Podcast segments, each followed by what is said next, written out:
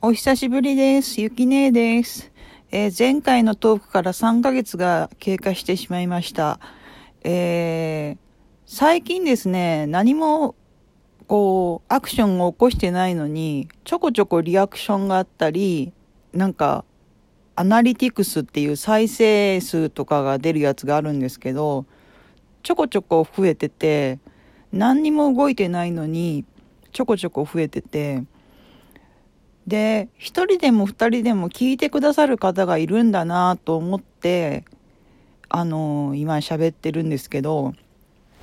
あの、自分が、あ、これはすごいテーマ絞って掘り下げて話したなっていうやつは意外とあんまり芳しくなくて、すっごいしょうもない話でダラダラ喋ったなっていうのの方が意外と聞いてくれていて、で、結論から言いますと、あの、おじさんが好きだっていう話を前にしたんですけど、結構それが割と聞いていただいていて、で、これはおじさんが好きな人が聞いてくれてるのか、当のおじさんが聞いてくださっているのかわかりませんけど、で、おじさんの、あの、話をしたかったんですけど、とてもそんなことを語り始めたら12分じゃ収まらず、120分ぐらいいきそうなので、あの、だから3ヶ月もおじさんの話封印してたんですけど、でもね、まあ、120分かかるんだったら12分10回録音したらいいからね、あの、録音してます。で、あの、私は、えー、現在、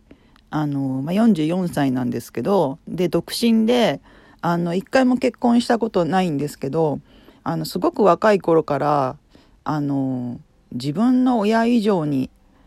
年上の、あの、著しく年上の人がすごい好きで、で、幼い頃も友達のお父さんが好きだったり、もう幼稚園とかなんで本当ピュアな思いなんですけど、でもまあ幼い頃からなんとなくこれは、あの、同じクラスの子が好きだっていうのは言ってもいいけど、友達のお父さんが好きだっていうのは絶対言っちゃいけないっていうのはなんか分かってて、で、大人になっても、その趣味は変わらなくて、で、30ぐらいになった時に、私年上が好きなんだよねって女の子に喋ったら、そう、同年代の子だったんだけど、年取ってくると若いのが良くなるよって、で、その子はその、すごい年下の若い男の子と付き合ったりとか、で、周囲もなんかこう若いジャニーズの人が好きな子が多かったりとかするんだけど、私は若いのが良くなるどころか、あの、ますます一層、あの、症状が悪化しまして、さらに著しく年上が好きになってしまって、で、やっぱりこういった趣味っていうのは、結構旗迷惑な趣味でもあるんですよね。だから自分で好きだっていう気持ちがあっても、それを表に出さないように、あの、ね、こう思い続けてる分には別に迷惑じゃないので、絶対人に知られないように秘めて秘めて秘めてやってたんですけど、やっぱりあの、私みたいなこんなアホでも一応こう年取ってくるといろいろこう経験を重ねて、あの自分の中でもう脳内で園芸咀嚼できるようになったんですね。この技が、あの、まあ、その実際のリアルの知り合いのおじさんっていうか、まあ私から見たら、みんなが見たらおじいさんっていうのかな。私から見たらおじさまなんだけど、あの、リアルの知り合いのおじさまをね、あの、好きだって思うと、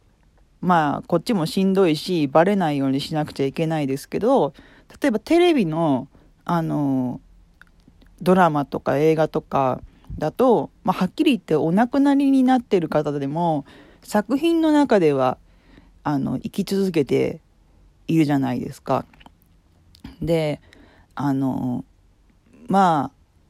結構私このスカパー入ってるので、まあ、BS とか CS チャンネルとかの再放送系のドラマとか映画とかを録画して、で、あの、そういう、まあ、お亡くなりになってる俳優さん含め、まあ、今の年齢だと後期高齢者の部類に入ってしまうような年代のおじさまたちを見て、あの、で、自分の好きな俳優さんがいるんですけど、見て、もうこの、ね、作品だから今のシーンがかっこよかったと思ったらもう 10, も10秒巻き戻しとか何回やってもいいし、で、そうやって見て、うわ、かっこいいって思って、こう脳内で演技咀嚼して、もうそれで満足できるようになっちゃって、だから、あの、もう絶対人様に迷惑かける心配もないし、あの、リアルの人間関係じゃないから別にね、あの、失恋も何も、あの、ないですし、ちょっと今日は違う俳優さん見ようかなっていう浮気も自由だし、まあ、いつかお亡くなりになっちゃっても、作品の中では永久に生き続けるしね。結構この技はね、あの、おじさん好きの人って結構悩んでる人多いと思うんですけど、これは誰にも迷惑かけないからね、あの、これはあの、すごいこの技の習得まである程度こう、あの、鍛錬が必要なんですけど、この技はとても便利です。で、あの、私が一番好きな俳優さんっていうのは、まあいろいろぐるぐる巡ってきてるんですけど、今一番好きな俳優さんは小林年次さんです。で、あのうーん、あのね、小林年次さんって、あの調べると、さっき調べたらもうほんとひどいんだけどね。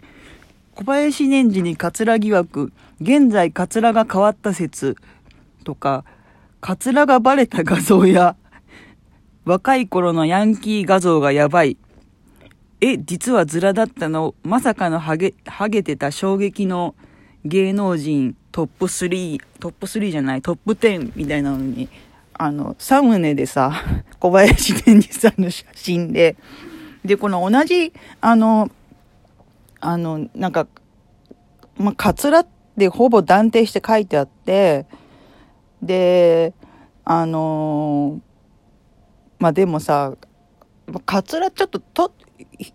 ちょっと取って、取ってたらちょっとショックだけど、カツラってもう分かってるけどさ、カツラしてたらかっこいいんだから、もう別にいいのにね。で、まあ、ちなみに、あの、小林年次さん、和歌山県出身なんですけど、ウィキペディアで 小林年次って調べてみたら、出生地、和歌山県葛城町だったかな。なんかこう、とにかくあの、出身自体が桂だったっていう まあ、桂とはね、切っても、あの、切れない人生なんですね。でもね、あの、小林年次さんのね、90年代から2000年代ぐらいの感じが好きで、好きですね。あの、まあ、画面を見ているだけで、加齢臭が漂いそうな感じがね。あの、加齢臭ってなんかすごい今匂いにうるさくて、なんか加齢臭も、なんかエチケット違反みたいな感じで、加齢臭を消すのがエチケットですみたいな。これ煽ってるじゃないですか、大衆とか。で、私はやっぱりその、ちゃんと毎日お風呂に入ってる上での人の匂いって別に全然不快じゃないし、全然ね、お風呂入ってないとかだったらあれだけど、私むしろ加齢臭ってなんか和むんだけど、私だけですかね。私それちょっと知り合いに行ったらええみたいに言われたんですけど、なんかこう前、ちょっと遠巻きに前歩いてるおじさんからずっと、おじさんがか風上で自分が風下の時にずっとこう加齢臭を嗅ぎ続けてる時に、もうなんかすごい加齢臭がアロマみたいな感じ。なんでこの匂いをそんな無理してね、なんか高い石鹸みたいなんでさ、消すんだろうみたいな。歩きタバコの煙だったらムカつくけど、あの、加齢臭ってなんかすごい落ち着くんですよね。だから、あの、加齢臭をこう、無理に消さないでほしいですね。ちゃんと毎日お風呂に入っていたら、全然、そんな、何を、ね、加齢臭をもっとこう、誇るべきものだと思うんですけどね。まあ画面からはちょっと小林年次さんの加齢臭を嗅ぐことができないのが残念ですけど、なんか 3D、あの、3D とかもね、あの昔なかったのに今できる時代なので、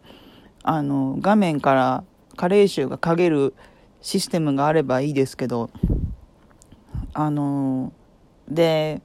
まあ、小林年次さんの作品を見てると結構こう、高倉健さん、まあ、むしろ高倉健さんがこう主役で、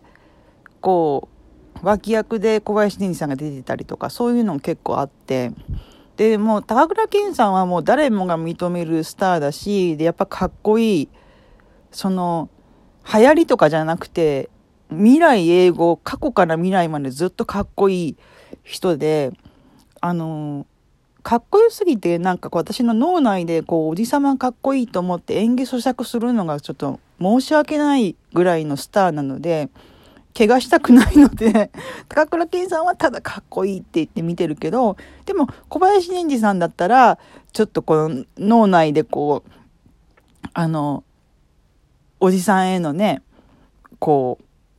う、なんて言うんですかね。ちょっとそういう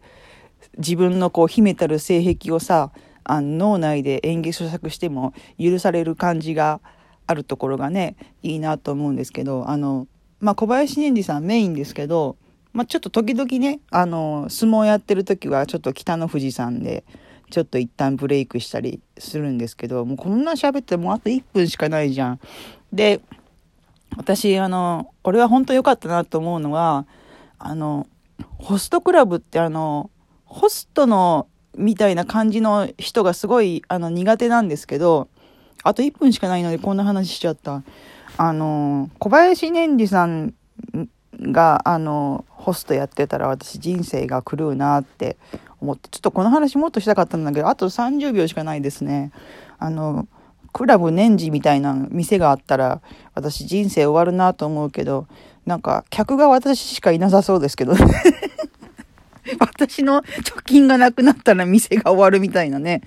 ほんと、こんなまとまりなくてすごい恥ずかしいですね。あと15秒ですよ。ちょっとおじさんのことをちょっと全然喋りきれてないので、ちょっと後からまた追加するかもしれませんけど、またよろしくどうぞ。See you next time.